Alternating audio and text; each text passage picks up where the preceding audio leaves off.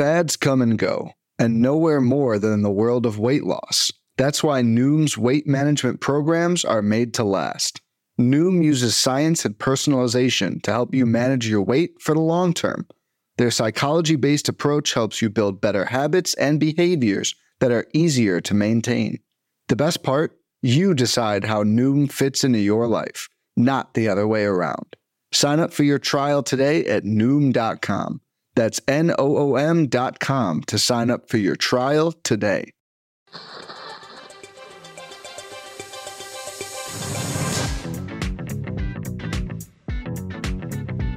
You're listening to This Week in Fantasy Baseball.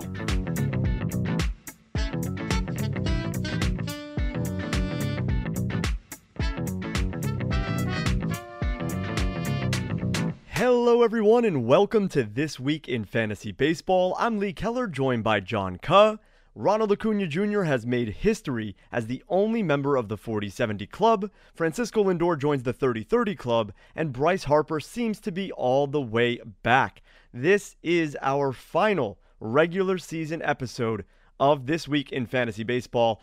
Obviously, we have an off-season schedule planned. We are going to start on October 13th, so a little bit of a break, and then bi weekly episodes from there on out until the regular season and spring training, of course. Then we'll get into the more regular scheduled programs. But for now, it's going to be bi weekly starting October 13th. So if you want to listen to the off season episodes of the podcast, which we'll go over some mock drafts and interview some of your favorite writers at Pitcher List, talk about all of the things getting ready for next season, maybe reflect on things that we did well or poorly this season, just all of that good stuff. So if you want to listen to all of that, start listening on October 13th. But we have an episode right here for you to recap the final week of fantasy baseball. And I have some great news, John. I won my home league this season. I am beyond ecstatic. I'm so happy. It's my second time winning this league. I got to hoist the trophy yet again. If you want to see what that trophy looks like for anyone listening, you can check it out on my Twitter or X. It's at Regicidal. So go and check that out because the trophy is awesome. That's one really cool thing about our league. But I am so happy to have won that. And I've done really well overall this season. John, how are you and how have you done for the entirety of this year? Yeah, I uh, am officially fully checked out on fantasy baseball. Last week I said I was getting close, and this week I am completely checked out. Um, of course, I'm also slightly checked on the regular season because the Twins uh, clinched the division last Friday, and so I'm just I'm literally waiting for playoffs to begin. So uh, it's nice to take maybe a, a tiny little break uh, from from the baseball madness, but I'm going to be right back into it uh, starting next week. But yeah, in terms of fantasy performance, uh, I mean, there's two uh, Pitcher List leagues that I'm in. I finished fourth in one of them, and then I think like ninth in another one. So not great results, but uh, like you know we mentioned on the pod last week, I finished second in my home league, which was uh, pretty awesome. Uh, first time I've placed in that league in the top four, so always always nice to see progress in that way. And technically, TGFBI is still happening. Uh, I'm third in my league right now. Uh, it doesn't really look like I'm going to be moving, you know, anywhere uh, up or down really in, in, those standings. But there's still chances to improve in the overall. I'm 63rd right now uh, in the overall, and I'm hoping maybe someone's going to hit a bunch of home runs over the weekend and and get me to top 50 if possible. That would be really really nice. Yeah, for me as an entirety for the season, I believe I was in six leagues. I did really poorly in a startup dynasty league that I joined. And the funny thing about that is I literally drafted trying to win this season, and I mm-hmm. came in like 12th out of 14. so that doesn't make much sense. So it was a newer format. I haven't been in many dynasty leagues. I was in one before, but then it kind of collapsed. So this was my first real startup dynasty league. I took over a, a team in the other dynasty league. So it's a different experience and I guess I played it a little poorly. I have to adjust and get better at that format.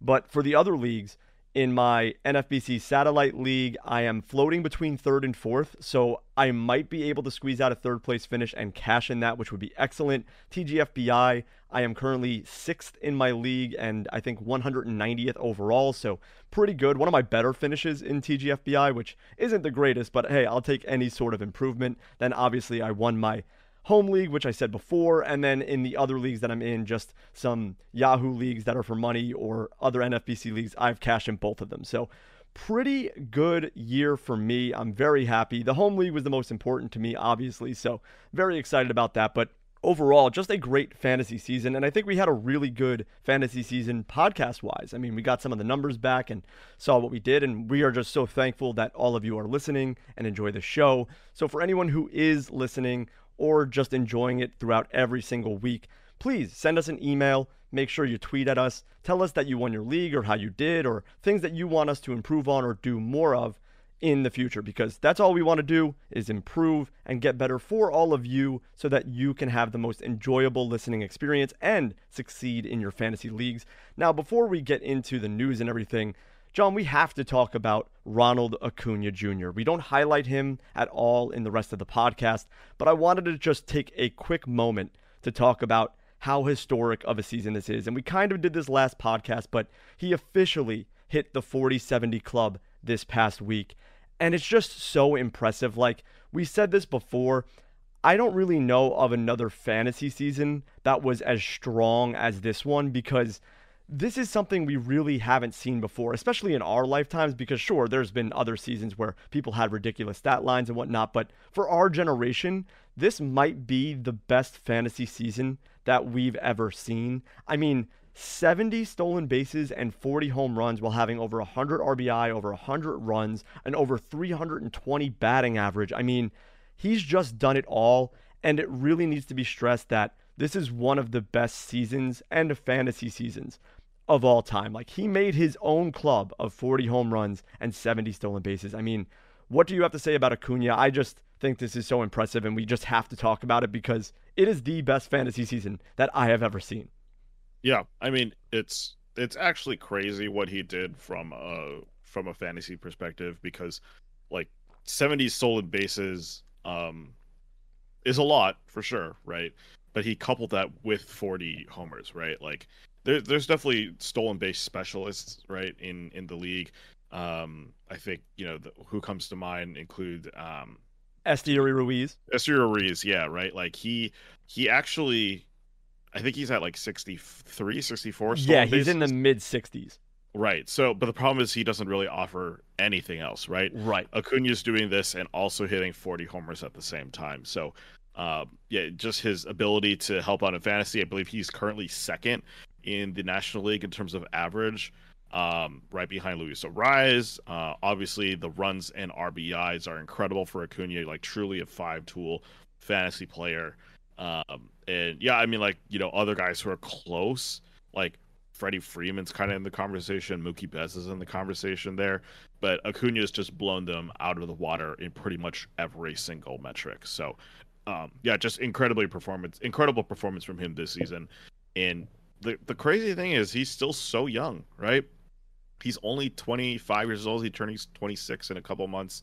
Um, he has a long, long road ahead of him, and if he can do 40 70 at this age, uh, like I'm very curious how his um, his career is going to continue growing. Like I don't think he's going to necessarily match 70 stolen bases as he gets older. That that's just obvious. But the the power output is also very impressive, and uh, it's nice to see that he's basically fully back from the injuries that had sapped his his couple past seasons.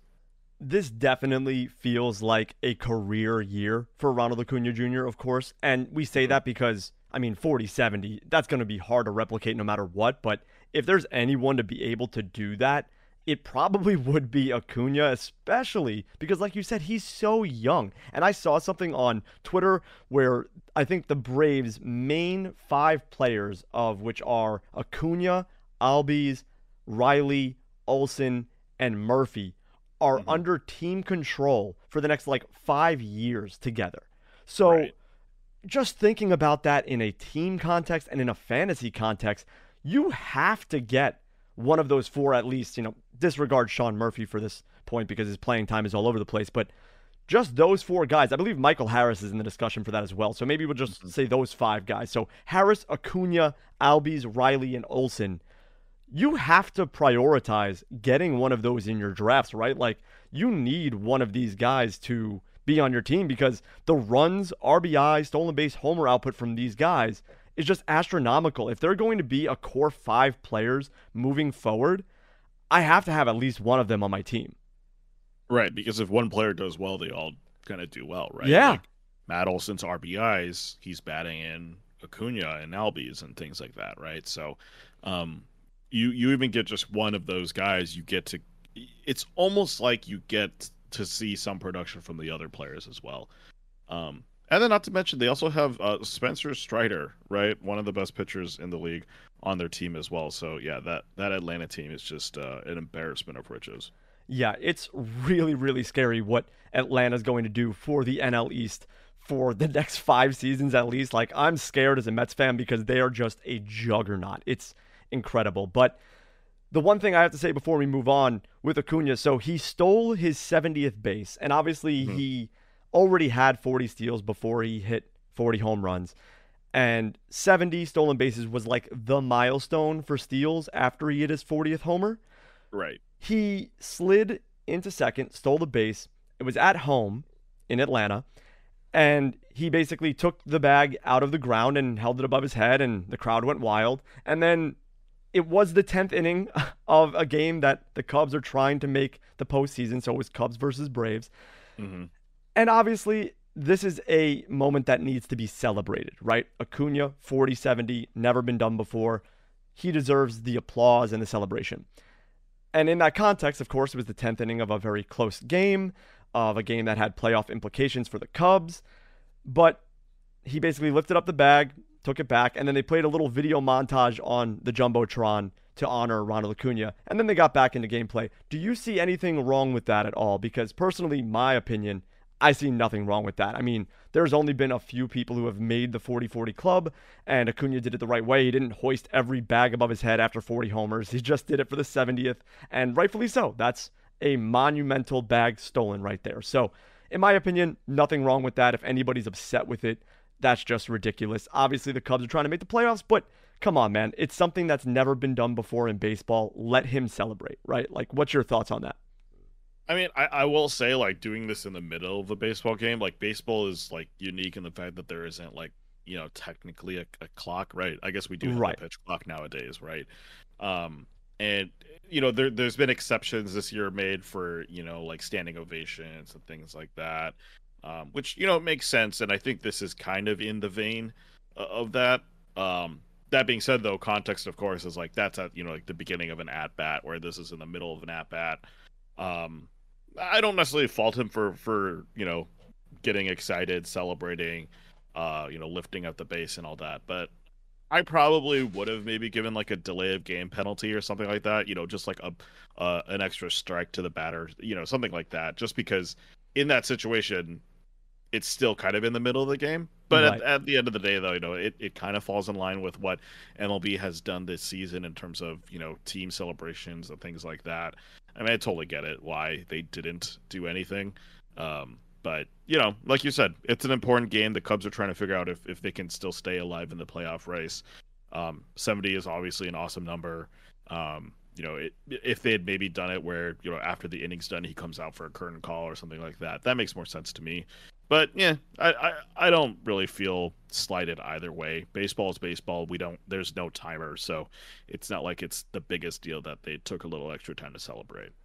Yeah, I agree with that, and I can see both sides of it. There was actually a really cool Twitter thread by Joe 2K Ool, and he basically gave a thread and video of every person to make the 40-40 club and what happened. Basically, Canseco set the precedent of lifting the bag and taking it, and mm-hmm. that happened at home, I believe, and then Barry Bonds okay. did it on the road against a division rival, and the same thing happened. They delayed the game. They gave him a round of applause. He held the bag up. He took it, and then Soriano, A Rod, same thing with those mm-hmm. guys. So it's been a tradition, and obviously, like you said, it's in the middle of an at bat, so that's a little bit more tough, but.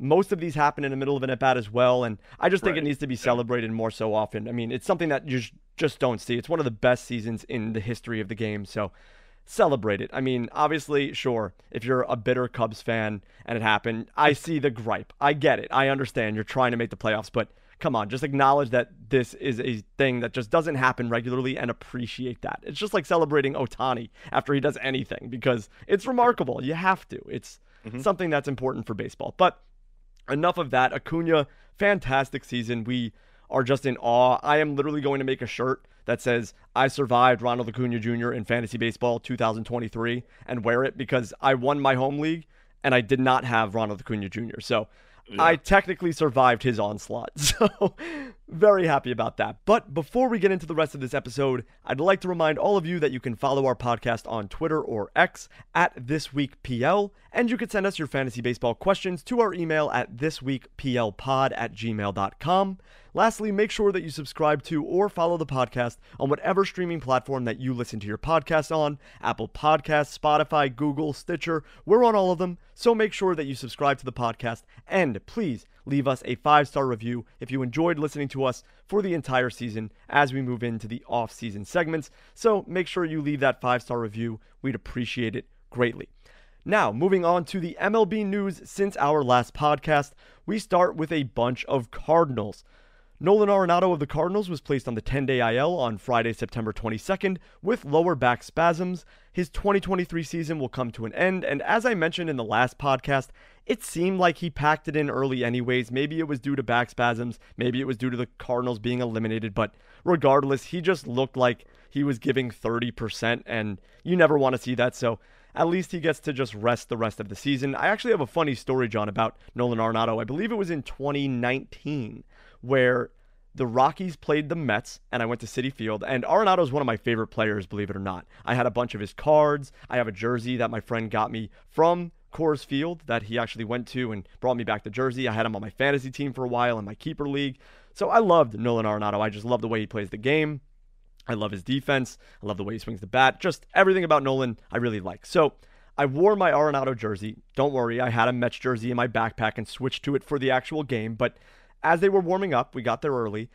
I had my Arenado jersey on and I had a ball and I was like, Nolan, sign my ball. You know, I have your jersey. I turned around, showed him, and he acknowledged me. He waved to me. He looked at me and he kind of gave me like a one second kind of gesture, you know?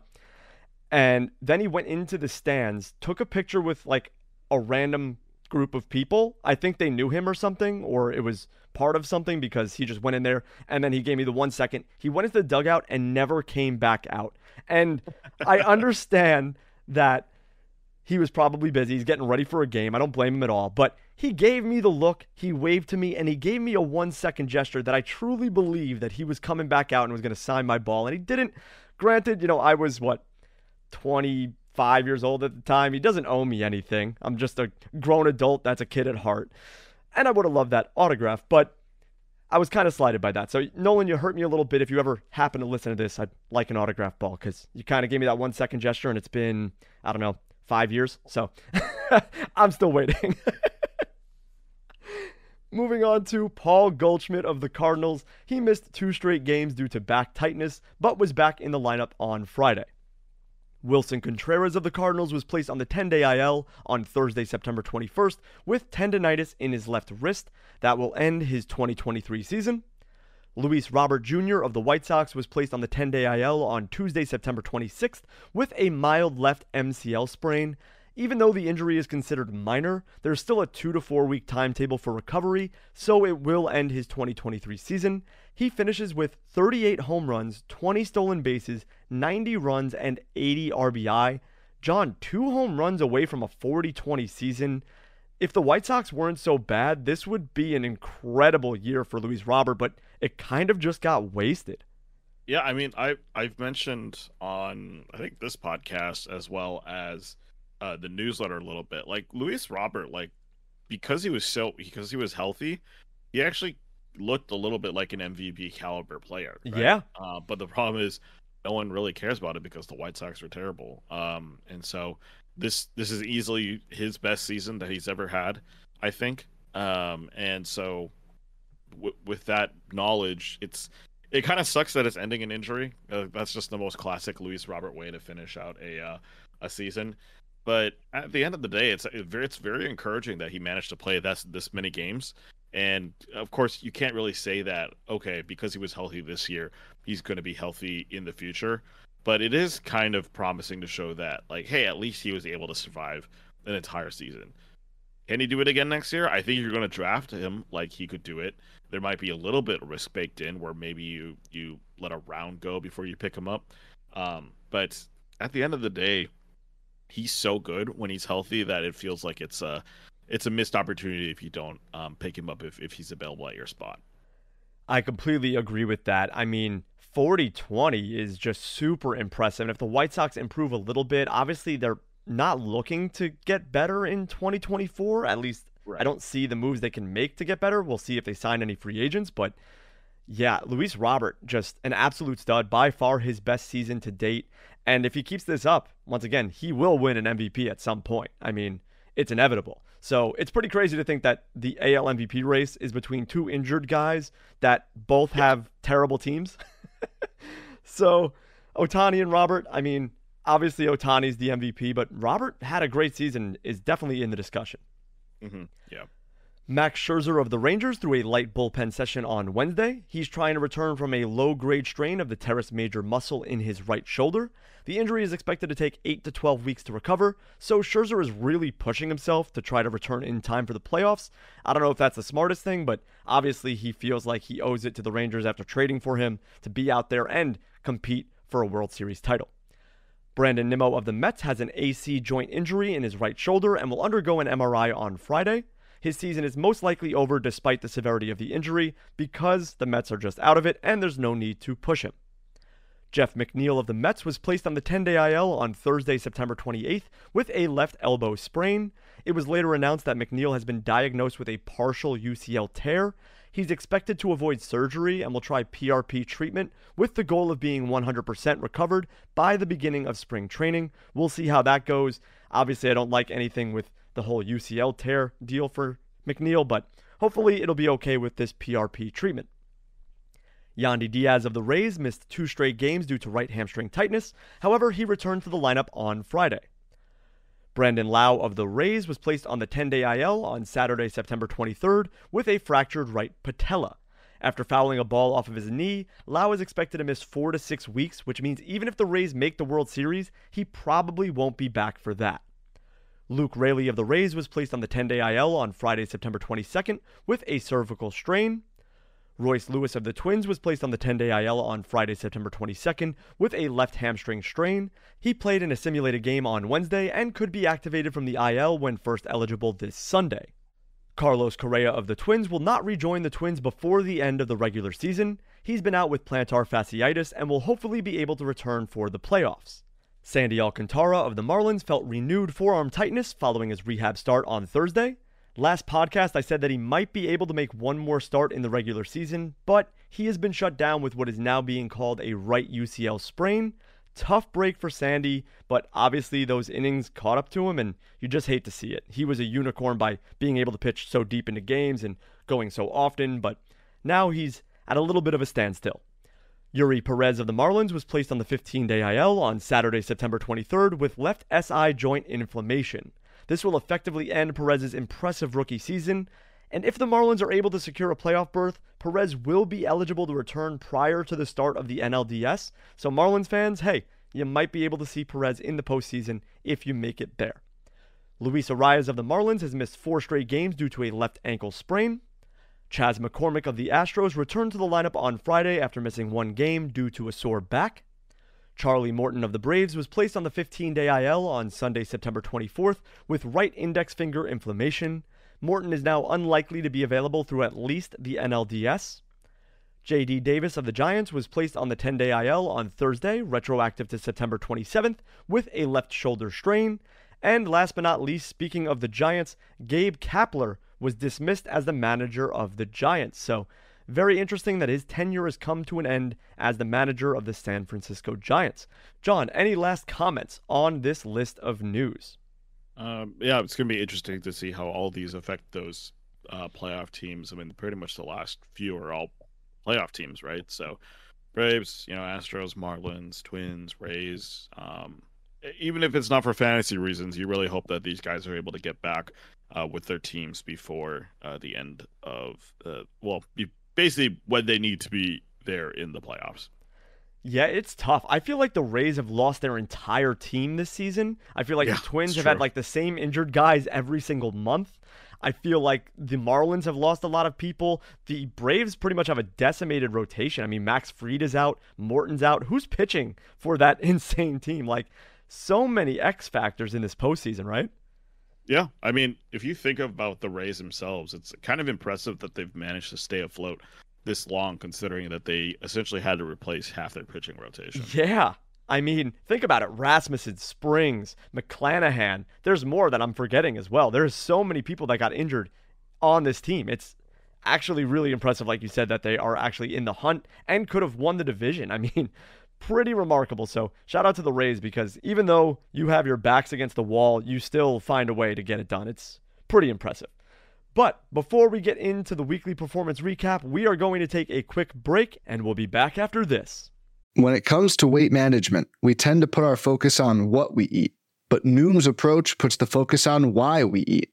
And that's a game changer. Noom uses science and personalization so you can manage your weight for the long term. Their psychology based approach helps you build better habits and behaviors that are easier to maintain. And they help you understand the science behind your eating choices and why you have those cravings.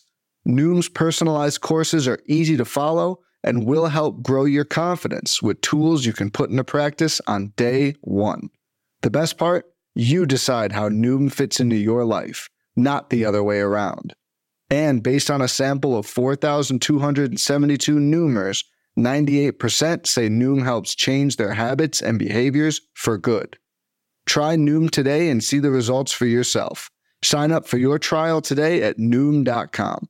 That's N O O M.com to sign up for your trial today. All right, we are back, and it's time for the weekly performance recap, the last of the season. Just a reminder we get most of our hitter and pitcher highlights from the daily articles on the Pitcher List website. The hitter recap articles and SP Roundup articles are incredible resources to read through to see how players performed each day. But, John, who did well over this weekend?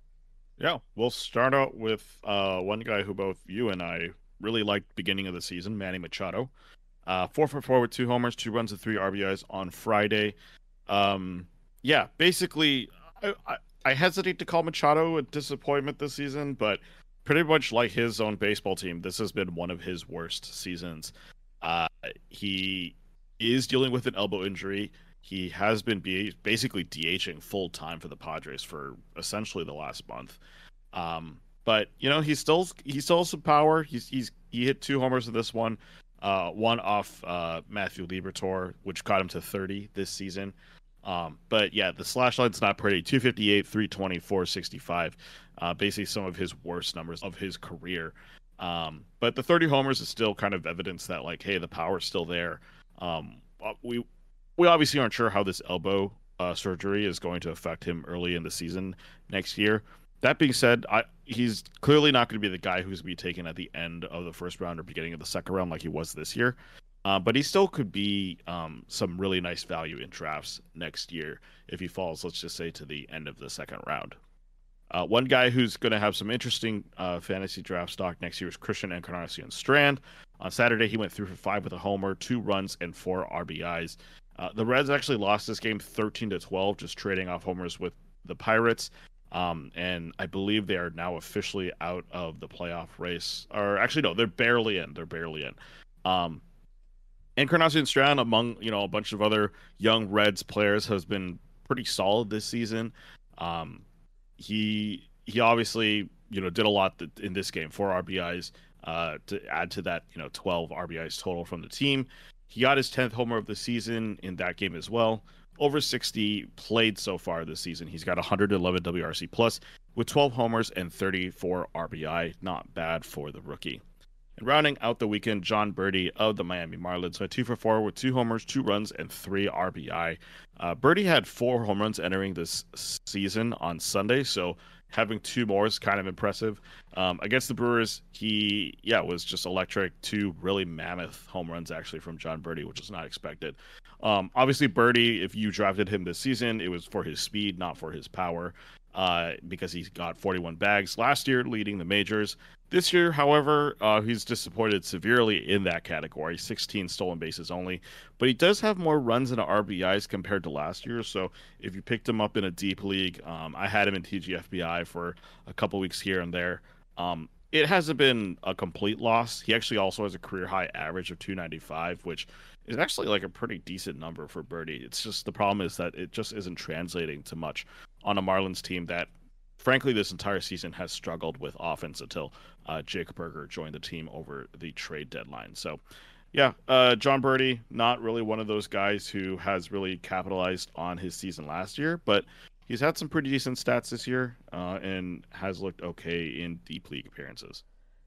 It's so hard to roster someone like Jon Berti because we know the upside, which is 41 stolen bases that he had last season.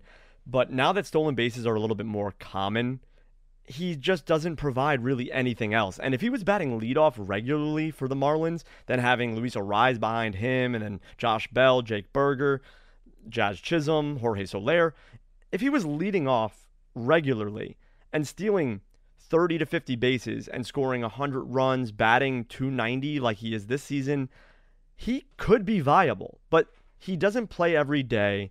The stolen bases seem to have taken a dip, and maybe that's just because of playing time. The power's not there at all. I don't know. It's very interesting with Jon Berti. If he had a solidified spot in the one or two hole for that team, I would like him a lot. But now that stolen bases are a little bit more common, it's hard to get behind Jon Berti. But good season, good salvaging of the season, I should say, for Jon Berti here. Christian Encarnacion Strand is going to be awesome next season. I'm very excited to draft him. I wonder where he'll go because the upside is there, but first base is one of those positions where you really get in at the top. And then if you don't get one of those top options, all of the middling guys like the CJ Crones and the Christian Walkers, which now should be in the upper echelon tier, at least I think so.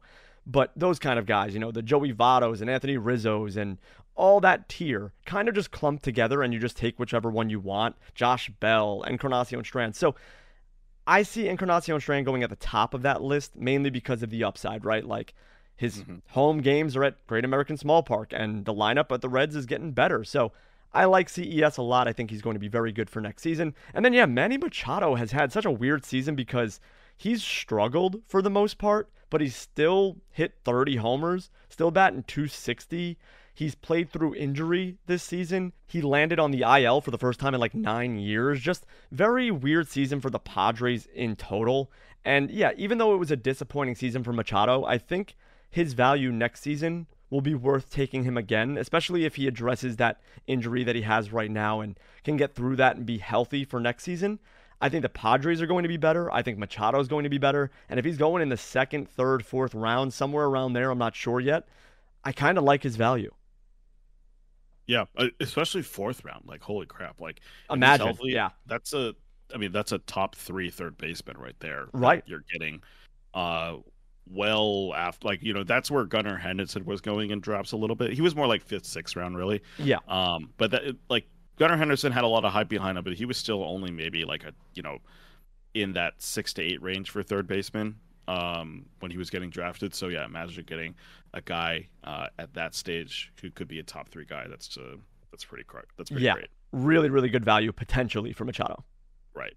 Well, moving on to pitchers, um, a couple guys who have uh, surprised or struggled this season. Uh, Shane Bieber starting on Friday for Cleveland. Five innings, four earned runs, six hits, one walk, and five strikeouts. Mainly notable because he had been basically on the 60 DIL for uh, for over two months, and um, this is also his final season in Cleveland, contract wise. They could resign him, um, but knowing Cleveland, they'll probably just have him walk. Um, and let's be honest, it kind of makes sense because he has not looked really good. The pitches in this one didn't look great, uh, just not well located. Fastball was sitting at 90 miles an hour, which has been a big thing with Bieber, as he's just pretty pretty much steadily lost velocity every single season. I mean, I still remember two years ago when Bieber was supposed to be a top three pitcher. I had picked him up actually in one of my drafts, kind of expecting him to be in the same echelon as you know Gerrit Cole uh, or Corbin Burnes, and yeah, that that clearly did not happen. Of course, that season was mostly due to injury, not necessarily because of quality. But um, last, it just hasn't really looked good. Um, he did have a little bit of a renaissance season last year, finishing with 2.88 ERA and 1.04 WHIP in 200 innings. Um, so if we just maybe pretend that this season doesn't count, then we just look at a guy who's only 28, has an elite CSW. Uh, but it's going to be it's going to be interesting to see how where first where Bieber signs next year, and second, um, kind of where uh, his pitching ability is going to be uh, in the next season. On Saturday, John Means uh, for Baltimore started 7.1 innings with only one run, one hit, one walk, and four strikeouts he's pretty much on the opposite end of Bieber in the coming back from injury spectrum. Uh, obviously, he's been out for a long time because of Tommy John, and he's had three starts this season. He's steadily improved in pretty much every single one. So, you know, the line looks great, but ultimately, was it a good start? It's hard to say. He was facing the Guardians, who are an increasingly, who are an incredibly aggressive swinging team. They don't necessarily swing for power, but they do try to get a lot of hits and, and dunk their way um, around the field. And so means even though his locations weren't that great, uh, he was definitely able to get the the Guardians to hit into a lot of outs. Uh, obviously, going that far with only four strikeouts is is maybe a little bit of evidence of that. Um, but it's a good sign for next year, at least, that he hasn't completely fallen apart. That the, that he's you know fully back from injury. Now he gets another full off season to rehab and come back to be you know probably the the the uh, the ace of, of the Baltimore staff. Um, so we'll see how that all works for him, but it's at least good to see that he uh, looks at least healthy back from Tommy John. And then finally on Sunday, Christopher Sanchez of the Philadelphia Phillies, seven innings with two and runs, three hits, one walk, and 10 strikeouts. Sanchez might be one of the revelations of this season, or really just kind of absolute deep sleeper picks. He currently holds a 3.48 ERA and a 1.06 whip over 17 starts. Just incredible numbers there uh, from a guy who basically was a nothing burger before this season. Um, of course, the question is if Sanchez will continue this form of excellence next year. This year, he's been relying a lot on a sinker changeup combo to dominate opponents. And while he does have a slider, it actually doesn't really get whiffs. It's more of a called strike pitch for him. And so it's hard to say if that's really going to be a you know a useful pitch in the next season if he can't get more whiffs with it. If that does become more effective, then he finally has two secondaries that he can play with. He can attack both sides um, of the plate then a little bit easier. Maybe go a little bit deeper into games. But hey, he did get 10 strikeouts at this one, so clearly something is working for him. I like Christopher Sanchez a lot. Maybe this is just a lazy analysis here, but he obviously, well, at least this season, reminds me of his teammate Ranger Suarez when he kind of did this second half surge. Yeah. And I like Christopher Sanchez a lot, though. If he can have a solidified whiff pitch, and like you said, if those pitches can really elevate and he has two of them that can really get people out, I think he's going to be very good. And if they let him pitch like they have in this start, seven innings pitched, 10 strikeouts, he did the same thing against the Braves as well. So I think if they just give him a longer leash, they let him be a starter and they just let him do his thing while he still develops, I think Christopher Sanchez is a good sleeper for next season. But once again, with a grain of salt, we said the same thing about Ranger Suarez, and then look what happened. So Suarez is still usable, but more in a streaming context and not in a forever roster context. But I think Christopher Sanchez can be someone that you roster, so we'll see about that. It's great to see John Means back in action. He had a dominant start in this one, his best start since he came back. And it's just nice to see him kind of getting in the swing of things. I mean, they pretty much changed that home ballpark for him and now it's nice to see him pitching in his home ballpark because that left field fence being so far back is going to benefit him greatly. And it'll be nice to see a full season out of Means to see what he can really do. And then for mm-hmm. Bieber, it's so tough because his stuff still looks okay, but it's just so diminished. And I really don't know how to rank him for next season. Like, do I put him in the same elk as a Justin Verlander? Do I believe that he'll turn things around. I don't know where he's going team wise. So Bieber's a big question mark for me. Do you have him as a top 50 pitcher for next season, John? I mean, if I'm being honest, no. I don't think so either. I that honestly, like part of the part of the big thing behind Bieber is that fastball velocity. Right. Um, yeah. If, if just a couple years ago, I think he was hitting uh, I mean, he's never been like a, a flamethrower, right? Let, us get that out of the way, right? He's not a guy who was throwing 97, 98. No. That's that's not who Bieber was. But when he was successful, that pitch was 94, you know, high 93s, things like that. And in the last two seasons, it's at 91, right? And yeah. so when you lose that velocity, as much as you know, some guys, Jack Flaherty, uh, don't want to harp too much on lower velocity. It does. Uh, if you don't have anything else behind that pitch, it just makes it a lot easier for for guys to take it for a little bit of a ride, and that's really been the case um, for Bieber. I mean, the swinging strike rate on that pitch is in the first percentile, so it's basically one of the worst pitches in terms of swinging strike rate. It is one of the best pitches in terms of called strike rate, so that's great. Um, so it ends up being really good. I mean, it's a fastball, right? You don't need to get that many whips with it, but just to just to see that, like, hey, if you can't get if you can't generate whips with your pitches, um, then you're relying more on the mercy of your location. And if your location's off on a couple games, then you're just going to get rocked. Yeah, and if you just look at even a recent example too of like Christian Javier who struggled this season, he was Mhm. throwing 94 95 on his fastball and this season it's been like 91 92. So just losing a little bit of velocity like that, especially for a two-pitch pitcher like Javier, but for pitchers like Bieber and Verlander, when you lose that just extra tick of velocity, I mean, even Verlander this season, when he had lower velocity, he was getting crushed. Mm-hmm. So it's tough when you have to rely on that fastball not being something that blows by people where it's 96, but being 93 instead of 91. It makes a huge difference. So Bieber is going to be tough to rank next season. I don't know if he's top 50. I don't know if he's top 100. I think he would be somewhere in that 70 to 80 range for me because I probably believe in him more than those names down there. But top 50, I don't think so. And it really depends on where he goes as well. So we'll see about that. Moving on to Monday, September 25th, from the Daily Hitting Recap article by Andrew Abramo, we have two catchers to talk about. Monday was a short slate to begin with, so not many big performances, but these two catchers performed really well. We start with Mitch Garver of the Rangers, who went 3 for 3 with a homer, a run, an RBI, and a walk. Garver has had a phenomenal and mostly healthy season with the Rangers. This will be his best season since 2019 with the Twins, as he currently has an 891 OPS in 85 games played.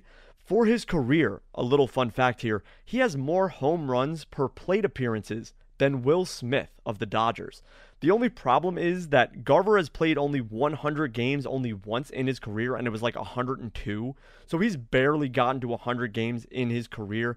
It's sad to see, but when Garver's healthy, he's one of the best hitting catcher options. And going into next season, I'm probably going to rank him as a top 10 catcher because if he's in the middle of that lineup and if he's healthy, he can put up a 30 homer season with a lot of RBI. So Mitch Garver's definitely someone to look out for. And then Austin Wells of the Yankees, who went two for four with a homer, two runs, and two RBI. Wells seems to be solidifying himself as the starting catcher for the Yankees. He homered in two straight games, one on Monday and one on Tuesday.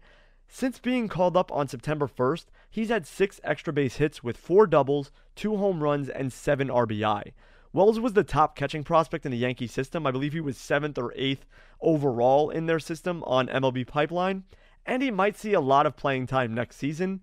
I'm not sure where I would rank him because I'm not really sure of what his upside is. He's swung the bat pretty well so far, but I really don't know what that ceiling looks like. I'll probably put him in the top 20 for those two catcher leagues. I would definitely want a share of him, but it's hard to tell with him because he's so young. But he was pretty good in the minors, so maybe we'll see the next big catcher emerge in New York besides Francisco Alvarez. Yeah, Garver has been on a freaking roll. Yeah, um, it's yep. actually really impressive just how much he's uh, done this season, and frankly, it's because he's healthy, which is kind of a hilarious thing. Like he's always had, he's always had the bat skills, but he just couldn't stay, uh, you know, healthy. That was his biggest issue. So, Yep. uh, you know, the Rangers have an embarrassment of riches at the catcher position with Jonah Heim as well. So they kind of have a, a situation where they have two really good hitting catchers, and they can alternate them and have them play DH as well. So Yep. um, it it really helps the health if you don't have to be catching, you know, like let's just say hundred games. If you're only catching, you know, eighty to ninety, or maybe in a Garver situation, he's maybe only catching uh, seventy games because he's not as good defensively as Heim. Um, that's going to really allow him to just play more games in general. So, um, yeah, just just a great season from Garver, and then yeah, Wells. Um, the, the biggest issue with with uh, Yankees catchers for the longest time was that they didn't hit or they struck out a lot, like Gary Sanchez, right? So, if Wells can kind of demonstrate that he's got that hitting tool, um, then the Yankees don't care really how good his defense is. He's going to uh, he's going to be on the opening day roster. Yeah, I agree, and I think the key for the Rangers is to DH Mitch Garver as much as possible. Let Heim take the bulk behind the plate. Give Garver some days, but to keep him healthy, just keep him as the DH, and hopefully he will be okay. Moving on to pitchers from Monday from the SP Roundup article Verlander Before Time, which is such a good title by Nick Pollack. We start with the title boy himself, Justin Verlander of the Astros, who went eight innings pitched, one earned run, three hits, one walk, and eight strikeouts against the Mariners. A little blast from the past when the Astros needed it most. Verlander had his best start since being traded to the team. There's a lot of question marks with Verlander, of course, going into next season, being that he's 40 years old but he should be a good middle round option to grab in your drafts next season. John, would you rather? I know it's very early and we haven't done a lot of analysis, but would you rather Verlander or Skubal next season? Oh man, that's tough. Yeah. Um, yep.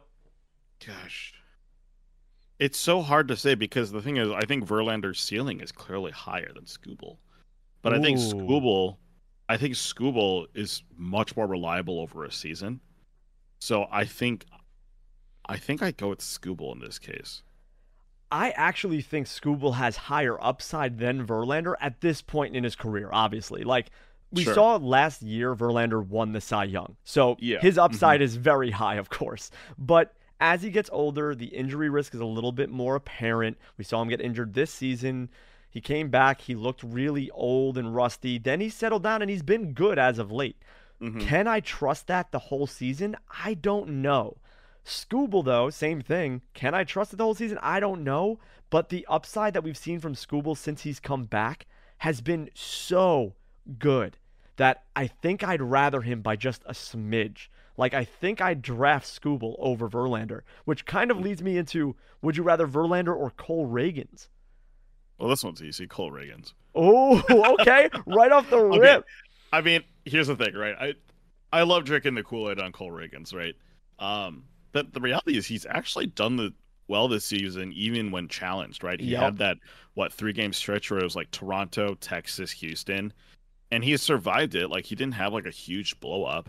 Uh, it wasn't you know his best outings for sure, Right. but the guy has legitimate stuff, and for once, somehow Kansas City has produced a decent pitcher. Uh, and by produce, I actually really mean produce because he was doing nothing with Texas. Yep. Then he got traded, and somehow Kansas City figured out something with his pitches. Uh, he became really, really something in, in Kansas City, which is surprising because their pitching development is garbage. Um, and yeah, I think Ragans for sure. I- I will I will clarify one thing. If if you're in a wins league, Verlander maybe has a little bit of an edge there because uh, Kansas City is just not going to get any wins this next season. Um, but other than that, I mean, you I don't think you should choose a pitcher just because he's going to have more wins than another guy. And I just think Ragans upside is just so much higher than Verlander right now. Yeah, I agree with that too. I would also take Ragans over Verlander.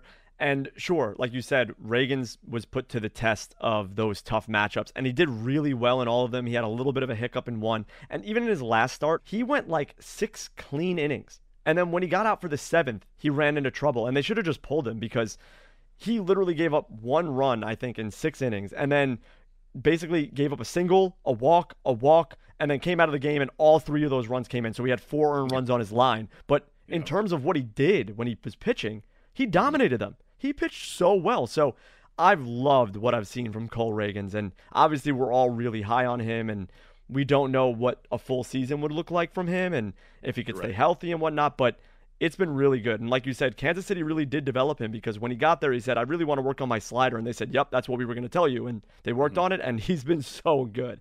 And then for Verlander in general, to finish up that, I was going to say Verlander or Bieber, but we kind of already know that since we both don't even consider Bieber as a top 50 pitcher. So obviously it's Verlander there. Yeah, I mean, I still think Verlander has the potential to be a top 30 pitcher next year. That's like Yes, not out of absolutely. the question. Like Yep. he's such a wily vet. Like even even with a lower velocity on his fastball, he's going to have he's going to figure something out with his secondaries.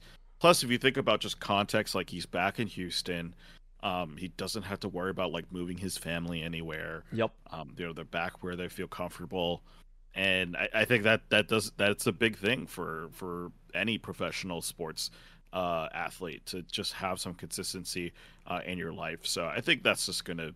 He still has the potential to be a really solid um, ad in your drafts. It's just I think yeah, you and I are probably a little bit higher on Skubal and Ragans and being more consistent top thirty guys than Verlander next year next season. Yep, I completely agree on that. And then closing out for Monday, we had a little bit of a pitcher's duel between Logan Webb of the Giants and Blake Snell of the Padres. Logan Webb went nine innings pitched, one earned run, nine hits, no walks, and seven strikeouts against the Padres. And then Blake Snell of the Padres went six innings pitched, no earned runs, four hits, two walks, and seven strikeouts against the Giants. And Blake Snell just capped off his Cy Young season with a dominant performance here 21 whiffs, 39% CSW for a golden goal. He's just been unbelievable and easily has that Cy Young locked up. And then Logan Webb, he only threw 21% fastballs and 22% sliders in this one, while he threw 63 changeups to the Padres lineup. He's had an incredible season, actually, and seems to be in a bit of a Spider Man meme with Chris Bassitt. Who would you rather between Logan Webb and Chris Bassitt? And it's tough because their numbers are eerily similar. yeah, yeah. I, I, I mean, I'll talk about Chris Bassitt a little bit later in in this podcast. I think I probably go with Logan Webb. I think the upside's just a little bit higher there. Um, he, I mean, he, remember he started out the season like not very pretty. Um, frankly, last season also wasn't very pretty for Logan Webb, but he's figured something out I, he's he's he's become a better pitcher. He's learning how to get strikeouts better. He's still, I mean, he's probably I think he's five, six years younger than Bassitt as well. Um, and so I think I put Logan Webb above Bassitt. Um, but it's close. Like you said, the numbers are very similar. I just think Logan Webb has more strikeout potential in his game. That being said, Bassitt did just get 10 strikeouts in his last starts, or 12 strikeouts in his last starts. So who am I to say? Yeah, it's a really tough call. I think I go Logan Webb by a hair, but Chris Bassitt was really good this season. Logan Webb has been really good for the past three seasons, and Chris Bassitt's been really good for the past three as well. So I don't know. They are like the same pitcher. So I think once Logan Webb goes off the board, Chris Bassitt should go right after him or vice versa. Yeah, sure. So I like both of them. I think they're really good rotation stabilizers. They're not going to give you mm-hmm. flashy strikeout numbers, and they're not going to kill you with your yep. peripherals. So I really like both of these guys as your SP3. Like, if you yeah. can get one of these guys as your SP3, I feel great about my rotation because hopefully those first two guys are someone like Luis Castillo and Cole Ragans that can really carry you strikeout wise. I, I will say one big thing about Logan Webb, too, this year 63% ground ball rate. Uh, two years ago, when he had his breakout season, uh, 63% ground, ground ball rate as well. So, wow. a big part about his game and you know i think last season was like oh can he repeat that? And he got to 50 almost 59% so he kind of repeated it. But when he gets ground balls man like he's so good. And credit that that's also based on the defense behind him a little bit to convert um, all those ground ball opportunities into outs. Um, and he's kind of he hasn't been you know as amazing as that 2021 season. But that's a big part of his game and it came back this year. So if, if he can get that back next year if we're seeing like a 60% ground ball rate from from Logan Webb, that's that's basically shades of like a really really good season for him.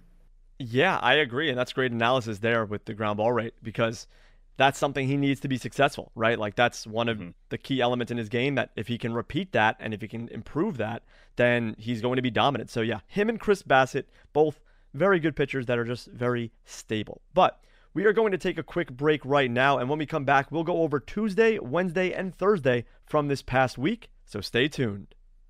We are back, and it's time to get into the rest of the weekly performance recap. John, who performed well on Tuesday? Yeah, uh, we're going to start with the hitting recaps, of course. Thanks to Mark Stuminger for the write up here. Christian Walker, we already mentioned him earlier in this pod, and frankly, we've been talking a lot about him this season. Uh, he had a great game, three for five with a triple, two home runs, three runs, and six RBI. Uh, basically, after trailing 4 0, the Diamondbacks were just like, no, we still want to compete in this game and put up 15 unanswered runs on the White Sox. Walker collected 11 total bases, drove in six runs. Again, we've been saying it all season. He's one of the game's best first basemen. I don't think he's necessarily like a first and second round talent, but he if he's not gone by the end of the third, I don't know what what's what's going on in your drafts. Um, this is his second straight season with 30 plus home runs, 90 plus RBI, 80 plus runs, and 120 plus WRC plus, and he has 11 stolen bases. Like this guy is like Freddie Freeman light essentially, and uh, and he's not even that light. So it's it's just impressive what what he's been doing this season. And yeah, I I'm not going to necessarily target him in drafts next year. He he still might be going a little too early for my comfort, or I might be grabbing someone like Freddie Freeman in in the first or second round. But my goodness, Christian Walker is a monster in fantasy, and I don't think it's going to be slowing down anytime soon. Then we're going to talk about Elly De La Cruz, another young Cincinnati Red, three for five with two homers, three runs, and four RBI in his game. This was actually his first multi-homer game of his young career, which is kind of actually shocking. Uh, the first one, he was facing the Guardians. His first one was off Giolito, 108 miles an hour, and then his second one was 119 miles an hour. He was just like, "Yeah, I, I could, I could do better." Um, so yeah, he just absolutely destroying the ball. I'm really curious to see where he goes in drafts next year. Right, with the initial hype around him, um, he still ended up with not a great line in 95 games. 235, 301, 401 slash line. That's just not really. That's not really good. That 301 OBP, of course, is not helped by the fact that he strikes out 34% of the time. Just not a great number. Um, what is enticing, though, of course, is that those 13 home runs and 33 stolen bases in 95 games, right? That's kind of like a 20 40 season if you extrapolate it out to a full season. That's really good for for a guy who's still super young. I just don't know where I would put him in drafts next year. Where, where do you think you have him? So I'm going to reference a mock draft, a way too early mock draft for 2024 that was done with a lot of big industry people like Scott Pianowski of Yahoo, Michael Govier, Greg Jewett, Frank Stampfl, just a lot of great people in the industry. And Elly De La Cruz went 25th overall. Hmm. He went in the second round of, I believe, a 15 team league. So, third round of a 10 teamer, somewhere around there. I can see it just on mm-hmm. upside alone because we saw Corbin Carroll going in the third or fourth rounds of 15 team leagues. I really think that third round is probably the last chance you can grab Elly because Oneil Cruz was going in like the fifth round this season. And he's got similar potential to him, but Elly's stolen bases, I think, are way more than Oneil Cruz. Yeah. So I think people are going to take the gamble on Elly in the third round at the latest. Like, I think that's when he's going to go because if you're going to tell me a baseline of 15 homers, 30 stolen bases, and he has third base and shortstop eligibility, mm-hmm. kind of makes sense. Yeah, it's it's kind of like judging, you know, with that that third base shortstop range. Is this a guy that you're taking? I mean, Nolan Arenado was going in the third round last uh, this year, right? That's kind yep. of where he was scheduled to to go. Uh, we already mentioned Gunnar Henderson was going in the sixth round last year, and he didn't play. He played like what thirty games, I think. Um, yeah. In the season before, so I think it it maybe it makes sense for him to go third round. I just think for a guy who, again, he has all the talent, so I, I don't want to harp on that too much in, in the fact that he has really poor stats. Um, uh, yeah, 2040 guy for sure. Still probably deserves to go top five rounds. I just I don't know if I have him in the third. I probably have him more in the in the fourth or the fifth, and I mean, that's just that's just you know nitpicking at this point. But it really does worry me about that strikeout rate. You know, we thought it was going to go down when he moved from the the minors to the majors. I don't know why we thought that, but you know that was kind of the the assumption, right? Like, oh, he's going to get better with the game, and he's going to be a bit more patient at the plate. Um, he is kind of patient. His walk rate's like average. You know, it's not terrible, but he just strikes out so much like that that average is abysmal.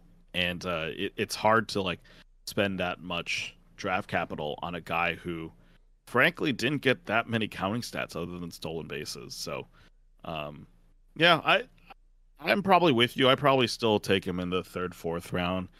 But it it will be one of those kind of like oh i don't know if i really want to do this. I i have to really believe in this guy to to go away from feeling feeling good about that draft pick yeah, it's a huge risk. Don't get it twisted. Like, it's a huge risk. There's a lot of holes in his game. And if we see the steps to improve as we expect him to do next season, then obviously the sky's the limit, right? Like, that's mm-hmm. what you're wanting from him. But I think based on your team context, I think if you start your draft with, let's say, you're at the back end of the first round for drafting, and you go Freddie Freeman followed by Juan Soto, I will absolutely take Elly De La Cruz in the third round because obviously those are two guys with good batting average, good source of power. I can take the hit of the strikeouts or lower batting average from Elly and then just mm-hmm. get all the steals. So sure. yeah. I think it really depends on your team context of if you're going to draft him in the third round. But I think that's where he's going to go. And I think that's where he should go just because of that upside alone. Like I said, if he clicks and the strikeout rate gets better and he's batting, let's say, even just 260 instead of 235, right, for a whole season, he's probably hitting 20 to 25 homers and stealing mm-hmm. 40 to 45 bases. Mm-hmm. And you have to take that at third base. I mean, you really can't get much better than that. So I think that's where Elly goes. And then one final note on Christian Walker. Yeah, I just think that he is so good that he's kind of taken over. You said Freddie Freeman light. I think he's just taken over Paul Goldschmidt, right? Like. Yeah. this is a Paul Goldschmidt line that he just did this season. And I don't see it slowing down because the Diamondbacks are a good team. I think that Christian Walker, he's not young, but he's not old. Mm-hmm. I just think this is Paul Goldschmidt. So, in my opinion, the only first baseman that I put ahead of him is Matt Olson, Freddie Freeman, Pete Alonso, and I think the list ends there. I think I'd rather Christian Walker than Vlad Jr., but that's a debate for another yeah. day. That's a. I'm not saying that's a bold take because Vlad has been pretty, pretty garbage this season. But yeah, to not expect a bounce back from Vlad, I think is is kind of huge. Um, but hey, I mean, I'm with you there though. I he he's definitely better than Goldschmidt at this point, and I think you know I was just looking it up. It, we in Pitcher List top ten first baseman of the 2023 season. Walker's third. Okay. Um, Freddie Freeman's first, Matt Olson second. Yep. So uh, the Alonso's sixth, but I think that's more because you know a lot of homers, but not a not a ton else, unfortunately, because of that Mets team context. Right. But um, yeah, I, I, think Christian Walker is firmly at least in the fourth slot there. Uh, and then if you really want to believe that the Vlad comeback's back, then maybe he bounces back to fifth. But then that means that if you get him in like the third, fourth round, you're getting a, basically a top three guy, right? That late, which I think would be incredible. Yeah, I agree. I just think Christian Walker is fantastic. I think he was very undervalued going into this year. We talked about him a lot. I've spoken about my big take on him, and it paid off. So I'm happy to see it. Hopefully, he gets treated properly next season in drafts. Yeah. Uh, moving on to then the SP Roundup, the Lugo Bus uh, article from Nick Pollack going to start with Kyle Bradish uh, of the Baltimore Orioles going up against the crosstown, well, I guess technically not crosstown rivals, but DMV rivals and the Washington Nationals. Eight innings with zero earned runs, three hits, two walks, and four strikeouts. Bradish actually earned his aces gonna ace uh, in this start. Uh, just, I think, well deserved though because he's been so good to end the year. Uh, his his four seamer, which was a pitch he used a lot, he he moved away from it, started going a little bit more to his secondaries there. Um, yeah, just just really good for the Orioles that he discovered this basically at the right time, and it's going to be interesting to see if he repeats this next year. Is he going to be a top thirty pitcher next year? That's that's an interesting question to ask of of Bradish. Um, the slider, of course, is his main secondary. It's been working really well for him. The curve is is decent too. It's not as consistent though. Um, but at the end of the day, it got him to a 2.85 ERA and a 1.05 WHIP on the season. I believe that's 11th and 7th respectively in how good those numbers are compared to the rest of the league. So, uh, just yeah, incredible season from from Kyle, and um, I I'm very curious how he does next year because this this season uh, he he wasn't great. He was available on a lot of waiver wires, and I, I picked him up in, in on waivers halfway through the season. I think that's what a lot of other people picked him up as well, and I just held on to him all the way through because he was just such a good pitcher. So, um, props to him for having a great season. Obviously, uh, there's still a lot of postseason play for for the Orioles as well. And then Miles Mikolas of the St. Louis Cardinals got the win against the Brewers. Seven innings with one and run, five hits, two blocks, and five strikeouts. The best part about Michael is his story actually is that he is the I think he's thrown the third most innings uh, this season, which is insane to think about. Like Miles Mikolas, in my opinion, has just fallen just completely below the radar, and for good reason. His his numbers aren't that great. He's just been an absolute workhorse this season. Um, yeah, 35 starts. Well, he's going to get to 35 starts most likely. Um, and that would be the third time since 2010 that we've seen a starter go 35 starts. Uh, the other two were David Price and uh, Jhoulys Chacín. So uh, yeah, uh, great company, I guess. Maybe, maybe, David Price, not really Chacín, but uh, whatever. Mikolas, ultimately, uh, a lot of ERA problems this season. That that's not too surprising, but you know, nice in terms of the innings output. And you know, I think at at one point the Cardinals probably just didn't care because they were so bad, so they were fine with trotting out Mikolas all the time.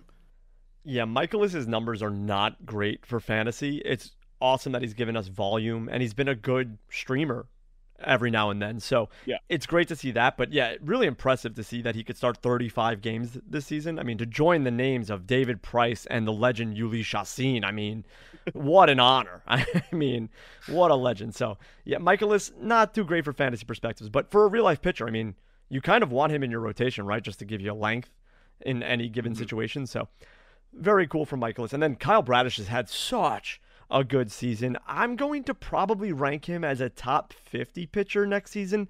I don't know how much I believe in this season. It was fantastic, but I yeah. can see him easily being a 430 ERA pitcher going into next year. Like, if he ends next season with a 430 ERA and a 125 whip, I would not bat an eyelash. I would completely get it. So I think he's great. I think he'll be great. I'm going to rank him accordingly, but I'm also going to bake in a little bit of this is a one time thing that we saw, and I got to give him a little bit more time to run.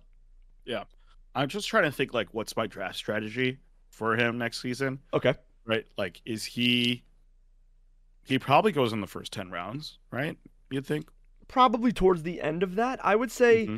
depending on the size of your league, obviously that's a given. So when we say a certain range, take that in consideration between 10 mm-hmm. team leagues and 15 team leagues. But right, I could see him going in like a 15 team league in the seventh, eighth round. And I could see in a 10 team league him going in like the 10th to 12th round range. Mm-hmm. So that's kind of where I see him. And just, just kind of a, a, free ball off the top of my head, that's where I think he'll end up. But he could end mm-hmm. up higher if people really, truly believe in what he did.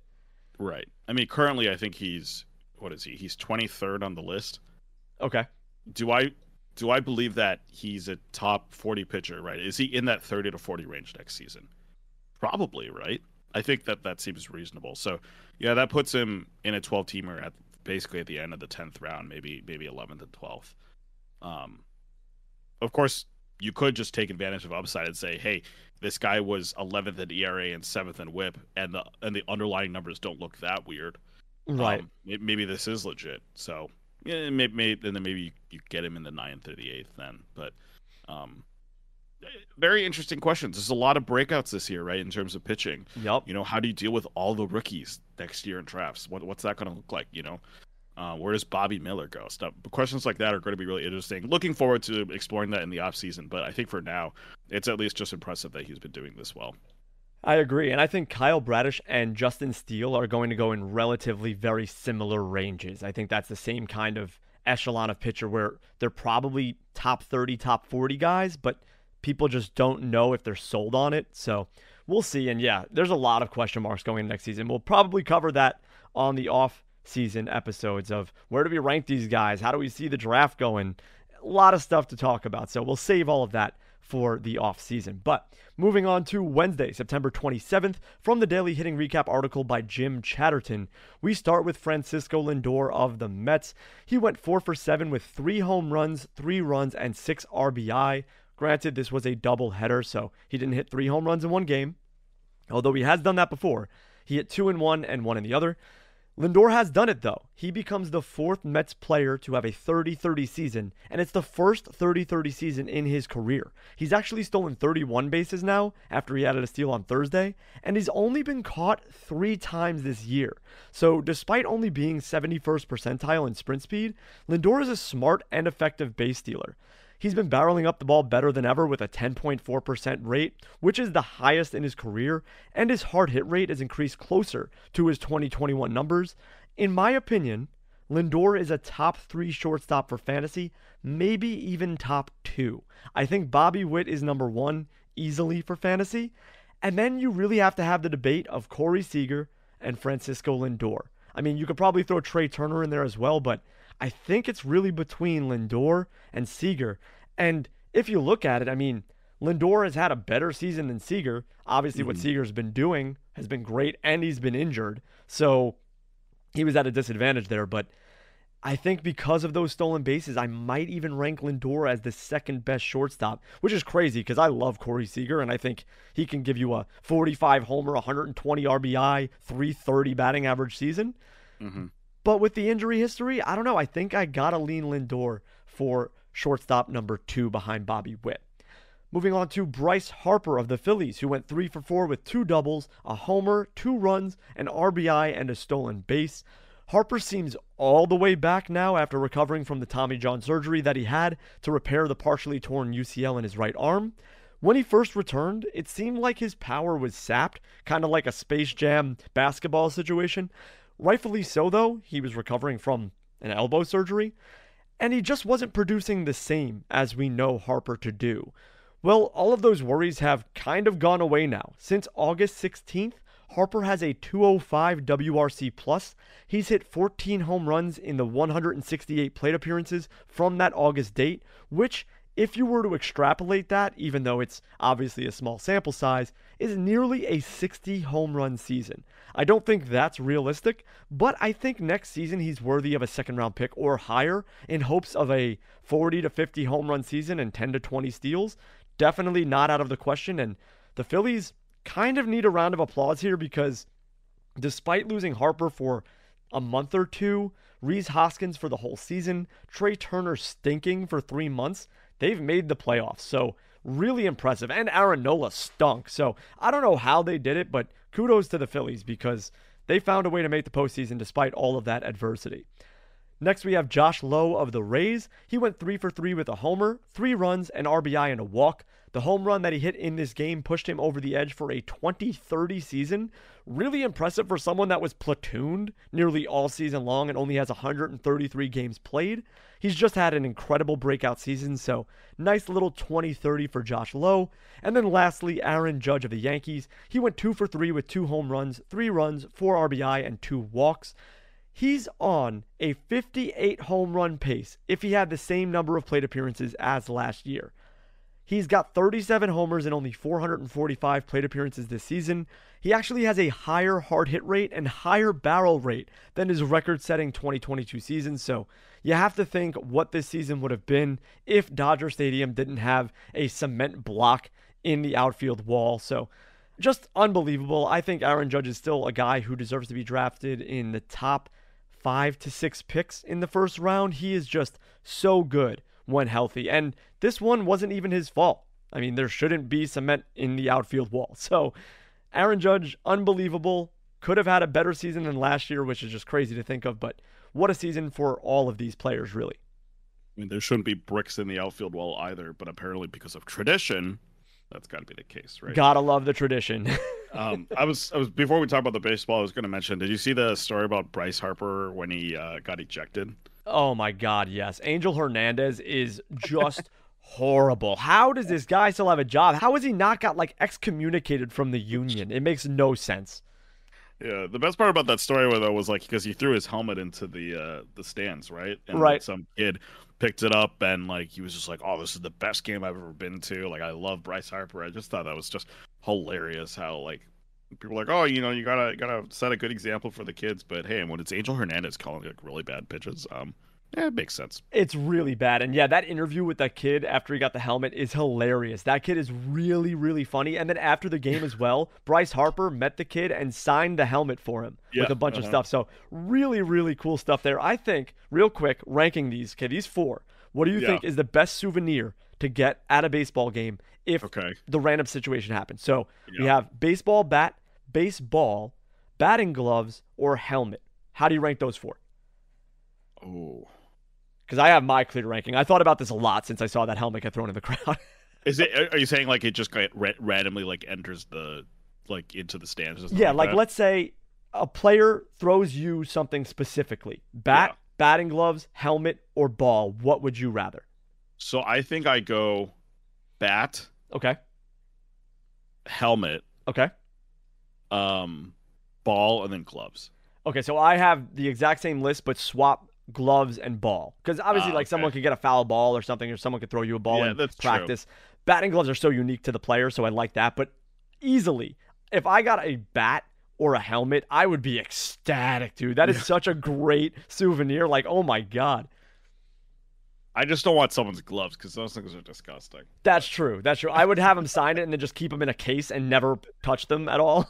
yeah, pretty much. Or wash them and then have him sign it. The helmet's just as bad though. It's on his head where he's sweating. I mean, that's, That's pretty bad. true. But That's very true. cool. Very cool. But you can you can clean a helmet and not feel bad about it. Like True, gloves, you're like right. you know that that maybe that's a little bit harder. But going back to the baseball, I was I was going to ask you while you were talking about Lindor, like where do you have him? And it's like, oh, you have him two. yeah. Yep. Okay. Um, very interesting. I I will say I think he's had such an under the radar 30-30 season. He right? has. like legitimately i think i mean the lindor hype died the first year he went to the mets right because he was so awful that Yep. season last year he was actually pretty decent Yep. but then this year he's like oh yeah i can actually do a 30-30 season the only problem is his team is terrible so no one was really catching on to it um he's you know just a really solid mainstay i still think even with the added bonus of the speed i still like Seager maybe a little bit more Okay. um, just because he offers more in the other four categories um, that that Lindor maybe can't offer as much. But he, I, I'm kind of with you that he's the top three shortstop. I mean, it's because who did you have number one again? Bobby Witt easily. Bobby Witt, right? Yeah. So it, it it really becomes a question of do you believe that Tatis is is going to be breaking the top three? Right. True. and that that's such a hard question to ask because it's like Tatis is, uh, you know, kind of consensus. Well, maybe not consensus. Before he was a consensus number one, uh, first round draft pick, right? Is he a first round draft pick next year? I he might be late first round, early second. And then the question is, okay, then do you take Lindor in the same range as Tatis? And I think I think we have it ingrained in our heads that Tatis has better upside than Lindor. Yes. Right. But the fact is, Lindor just got a 30-30 season, and uh, even though, yeah, I mean, granted, Tatis did miss, you know, like a whole month of games uh, because of his, well, let's just call it stupidity. Um, he still had a 25-29 season, right? Yep. Like, do you do you like that upside better from a guy who's only 24, or do you want Lindor who did the who you know had the 30-30 season already? Yeah, that's a great debate, and that's something I really want to dig into in the off-season episodes because I think this is such a good debate. Like Bobby Witt to me is easily number one. Like there's no one Yeah, taking his there's no position because yeah, Yeah. 30 home runs, 50 steals, you, you can't beat that. You can't top that. And he has third base eligibility too. So I mean, geez, this guy's incredible. But Mm-hmm. for that second spot, I mean, there really is a clump of three guys, I'll say, where it's Lindor, Tatis, and Trea Turner. Because Trea Turner almost had a 30 30 season too, and he stunk for three months. So Yeah. those three guys are kind of interchangeable on who you believe and who you like better lineup wise. Because mm-hmm. all three of those teams will have good lineups next season, most likely. The Padres, Yeah. the Phillies, and the Mets. It's I- just who you would rather for a I guess repeat of their season. Tatis, Mhm. since the PED suspension, I don't know what his power looks like. If it's 25 homers, I think I like him least of those two names. Well, and I kind of forgot. Tatis won't have shortstop eligibility next year. oh, so right. He'll only have outfield. He's Right. outfield. So that I forgot that too. tumbles him down. He that I, I forgot about that too. I realized I forgot that Ha-Seong Kim was basically Yeah. yeah the You're right. there. So I mean technically he's not in this conversation because he does play shortstop, but that, that makes it a lot easier. yeah. But if you're looking at guys who have like you know similar stat makeups, right? Then then you could maybe have that conversation of all right, like Tatis and Lindor can both offer similar stats. Outfield isn't really great in terms of um, depth as well. It's a different conversation for sure, but yeah, I think I think knowing that information, Lindor is the top three shortstop for me. What's really funny too is as I was saying the names and I was thinking about this as we did the write up and whatnot, Yeah. I was thinking about like the top five shortstops and I didn't include Tatis. And then Mhm. when you said that, I was like, oh my God, I forgot Tatis. And then rightfully so, Yeah. he just has outfield eligibility. So kind of He got had thrown for a shortstop this year, so Yeah. that's why we could we thought about him in that Right. context. Right. So yeah, that makes it a lot easier knowing that Tatis won't have shortstop eligibility because then it gets really complicated. But if you're giving me between Lindor and Trea Turner, I think Trea Turner's going to have a great season next year. I think he's going to be Mhm. undervalued in drafts as well. Oh, completely. But I think I go with Lindor. I think I take Lindor. And the Corey Seager versus Lindor debate is perfectly fair. I think that if you took Seager over Lindor, I wouldn't bat an eyelash. I'd be like, yep, I understand. I get it. Mhm. But for the steals alone, I think you kind of want to hammer someone that's going to get 30 steals in those early rounds because even though they're more frequent, getting that solidified is a good thing. And Seager gives you literally zero speed. So I think it's one of those situations where, hey, if I take Freddie Freeman in the first, I'm taking Lindor in the second and not Seager. And if I take Acuña in the first, I'm going to take Seager and not Lindor. You know, like if your team comp allows it, I think that's what will really dictate where you take Lindor or Seager. Yeah. And maybe just to add a little bit more commentary, Trea Turner is going to be a really good fourth round pick this upcoming year. Oh my god, if he falls to the fourth, I'm taking him everywhere. I, everywhere. I everyone's going to be sleeping on him because he's like, well, he was garbage. And then you look at his stats 26 homers, 102 runs, 30 stolen bases. Bad bad average, 266. It's yeah. the second lowest of his, of his career. Right. But you think one more year in Philly, he's going to have it figured out. I mean, if I'm being honest, he probably goes at the end of the second to me. Like that's probably yeah. where he ends up getting picked. Yep. But like if he if he just repeats the production from two years ago when he was with the Dodgers, that's I mean that that's number one talent right there. So yeah, in that mock draft I referenced earlier, Trea Turner mm-hmm. went 17th overall, Corey Seager went 16th overall, okay. and Francisco Lindor went 32nd overall. Which to oh, me, okay. if that's how it's going, give me all the Lindor shares. You know, like yeah, that that makes more sense. Yeah, I mean obviously ADP is one of those things that is very much like um it's kind of a self fulfilling prophecy, so to speak, right? Right.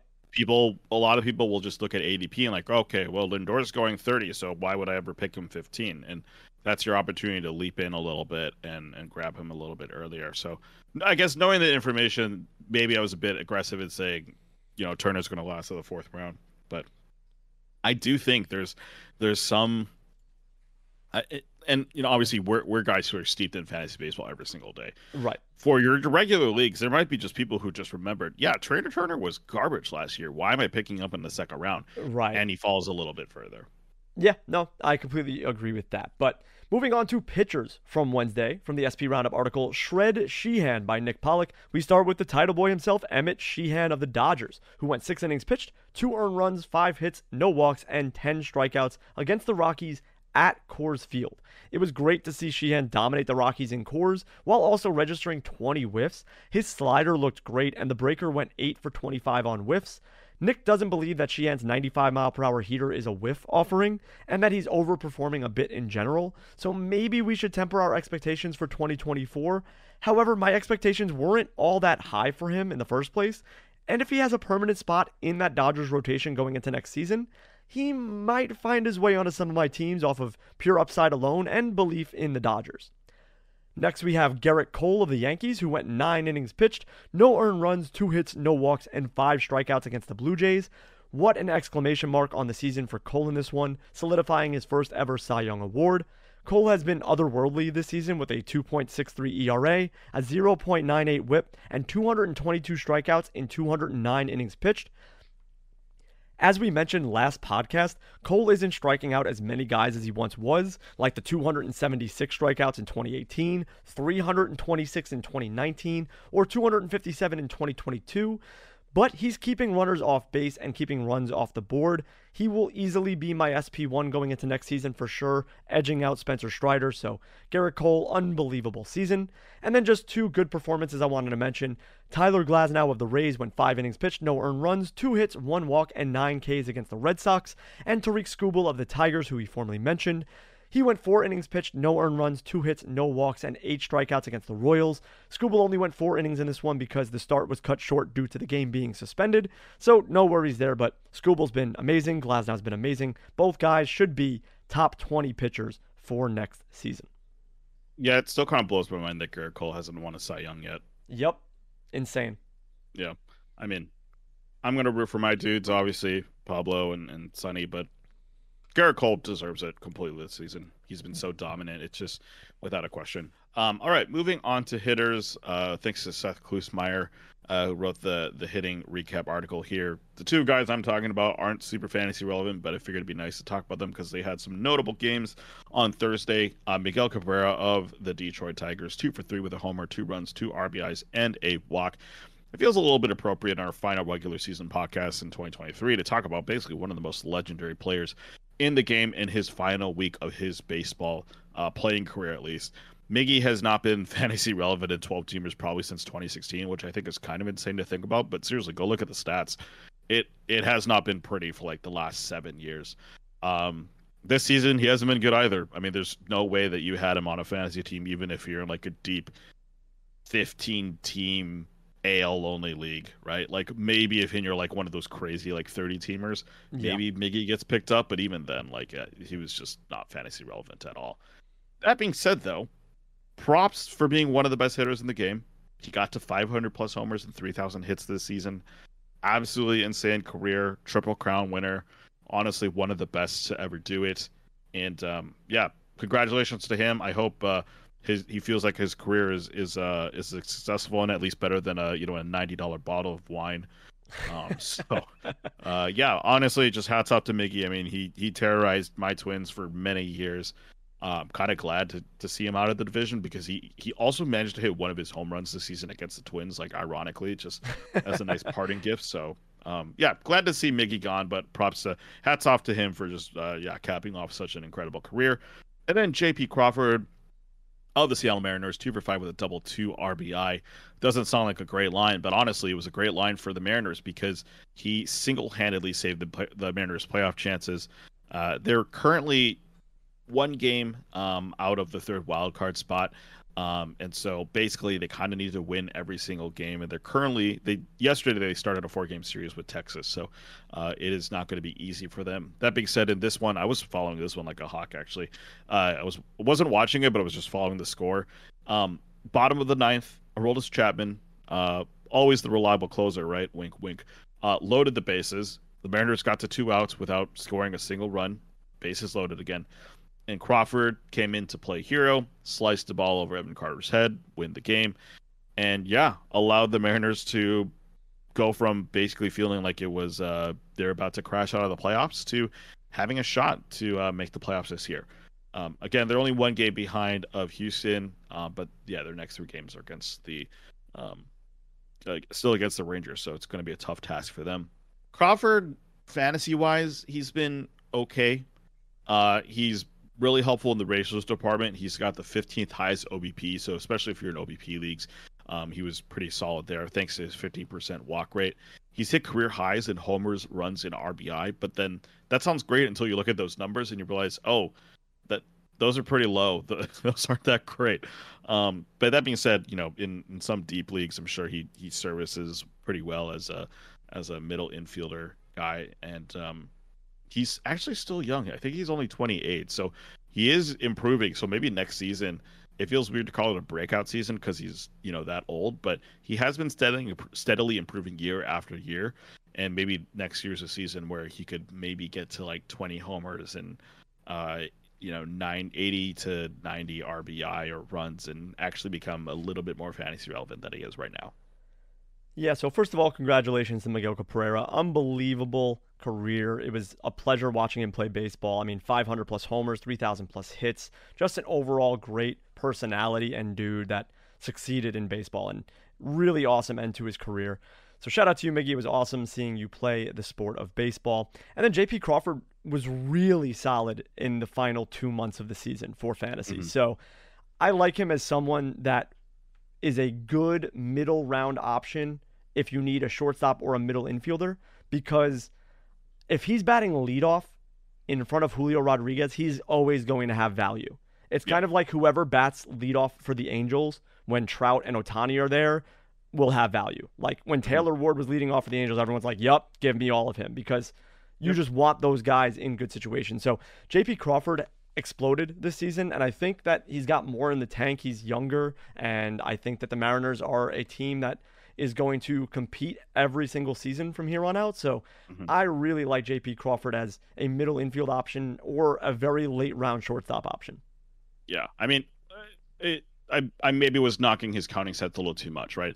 He does have 92 runs this season, Yeah, which is incredible. That that's 90. That's good for 28th overall among all batters. You don't love the fact that he only has 18 homers, but that's still decent for you know that kind of shortstop that you're talking about, where you know end of end of mid mid end of drafts, right? Yeah. Um, it's just that the RBIs a little bit are a little bit low. He doesn't offer any speed whatsoever, but the averages are good too. You know, his OBP is good, but it's because his average is good as well. So, um, he he's definitely serviceable. He's not going to be, you know, in the conversation that we just had about Lindor, Bobby Witt, and Corey Seager, but he's not going to be an absolute nothing burger for your team. Yeah, I mean, for Crawford, if you're going to tell me next season in a full year he gets 100 runs scored, bats 280 or higher, has 20 home runs, five to eight to 10 steals, somewhere around there, and like 50, 60 RBI, that's a great middle infielder. That's a great shortstop. I mean. I'll take that. Mm-hmm. And technically, he hasn't hit that yet, but he he's on the trajectory too. So, yeah, right, definitely, exactly. definitely one of those guys who is worth keeping an eye on. Uh, all right, moving on to pitchers. Uh, thanks to Nick Pollack for the Gilbert and Discerning uh, article, SP Roundup article. Uh, we're going to start with a guy who we mentioned earlier, Chris Bassitt, uh, first year in Toronto. Just lightened the scoreboard up. 7.2 innings, no earned runs, five hits, one walk, and 12 strikeouts. Yeah, Bassitt is, uh, yeah, really, really been really, really good this season. Um, that was 21 whips and a 41% CSW. So just insane numbers from him. Um, on the newsletter today, which I, I write on Fridays, um, he had this disgusting sweeper um, against Aaron Judge in that game, uh, and just um, yeah, he was just pounding the zone really well, just just getting guys to whiff, um, incredible. So that's obviously not like the Bassitt we expect day in and day out, but he has really improved a lot this season, um, which is weird to say. He he's one of those guys where I think Nick likes to joke he's um, matchup agnostic. It doesn't matter who he plays; he plays yep. exactly the same. So he doesn't necessarily dominate guys like you know the the poor teams like the Nationals or the Royals, but then he does dominate teams like Houston, like the Rangers, like the Yankees. So yeah, just incredible. Velocity's up as well, which is pretty solid. And uh, of course, the joke with Bassitt, I think this upcoming offseason is, season is going to be, well, if you remove his first start that had nine earned runs, he'd be really, really solid. So just thought I'd get ahead of the competition here. 3.25 3.25 ERA with a 1.14 WHIP if you take out that nine earned run uh, game. So yeah, that's really solid numbers. That's like top 40 production, and that's really who Chris Bassitt is. He's like perennially like a top 40 pitcher. Uh, he's never going to be like a top 20 guy unless like a bunch of people are injured ahead of him. But he's not going to like sink you and be like a top 60, you know, in that 50 to 60 range of a pitcher as well. So um, yeah, Bassy, gotta love what he's doing this season. And then finishing off with a guy that you and I have loved for a long time, Jesus Luzardo of Miami. Uh, really decent season this year too. 7.1 innings, one and run, four hits, one walk, and 10 strikeouts up against your Mets. So I'm sure you didn't really love this start too much. but um, yeah, 22 whiffs, uh, incredible day for Luzardo, just um, uh, really showing the stuff there. Um, you know, he did allow a run in the eighth inning and that you know brought up the the numbers just a tiny bit. But 44% sliders with 18 whiffs. So basically, out of the 22, he earned 18 of those on his sliders, which is insane. Um, just yeah, when it's located really well, he's super solid. It's just that consistency, right? That's always been the issue with Zardo is, is consistency, and uh, when he shows it, he is amazing. Um, since May 9th, uh, which isn't that arbitrary of a date, but it might sound arbitrary. 3.61 ERA with a 1.169 WHIP. So uh, you know, the good thing is that that whip is, you know, down a little bit. Um, the big thing, of course, is that ERA, right? Not pretty. You don't love it. Um, it's really a product of the fact that he has not a great walk rate. It's like average, but for a guy like Luzardo, you want it to be elite. Um, but if he brings that walk rate down, that ERA will basically go down as well because now he's not letting base runners on. Um, they're not like getting in with more hits and things like that. And it makes him more of an elite pitcher, and that's kind of those small nitpicky things you got to talk about when you're talking about like a top 30 guy. Yeah, I really like what Luzardo has done this season. Obviously, the numbers are a little inflated, and you'd like to see him come down a bit because he has that upside. But I think it was just a really strong showing from Luzardo that makes me more confident in drafting him next season. So I do like Luzardo a lot. I'm a big fan of him. And then just to end things with Chris Bassitt, yeah, pretty insane. So, like you said, if you take out that nine earn run start, he has a 3.25 ERA and a 1.14 whip. He also has 21 quality starts and 186 strikeouts in 200 innings, right? Logan Webb, just for reference, so remove that nine earned run start from Bassitt, and Logan Webb has a 3.25 ERA, the exact same ERA, a 107 whip, so a little bit better, 24 quality starts, a little bit better, and then 194 strikeouts in 216 innings pitched. So Bassitt has a better strikeout rate, a little less quality starts, but they're like the same pitcher. So pretty insane to think that those two guys are the Spider-Man meme. yeah, it is. It is kind of nuts. And then, yeah, like you said, now we have to think about who do you pick up in drafts, and maybe it's like you want to take the upside guy, maybe you take the upside guy, but you want to take a guy who's maybe like two rounds later. Even though, like you said, hey, if one guy goes, you pick up the next guy immediately, right? That that's kind of how maybe like we might feel about picking up Bassitt.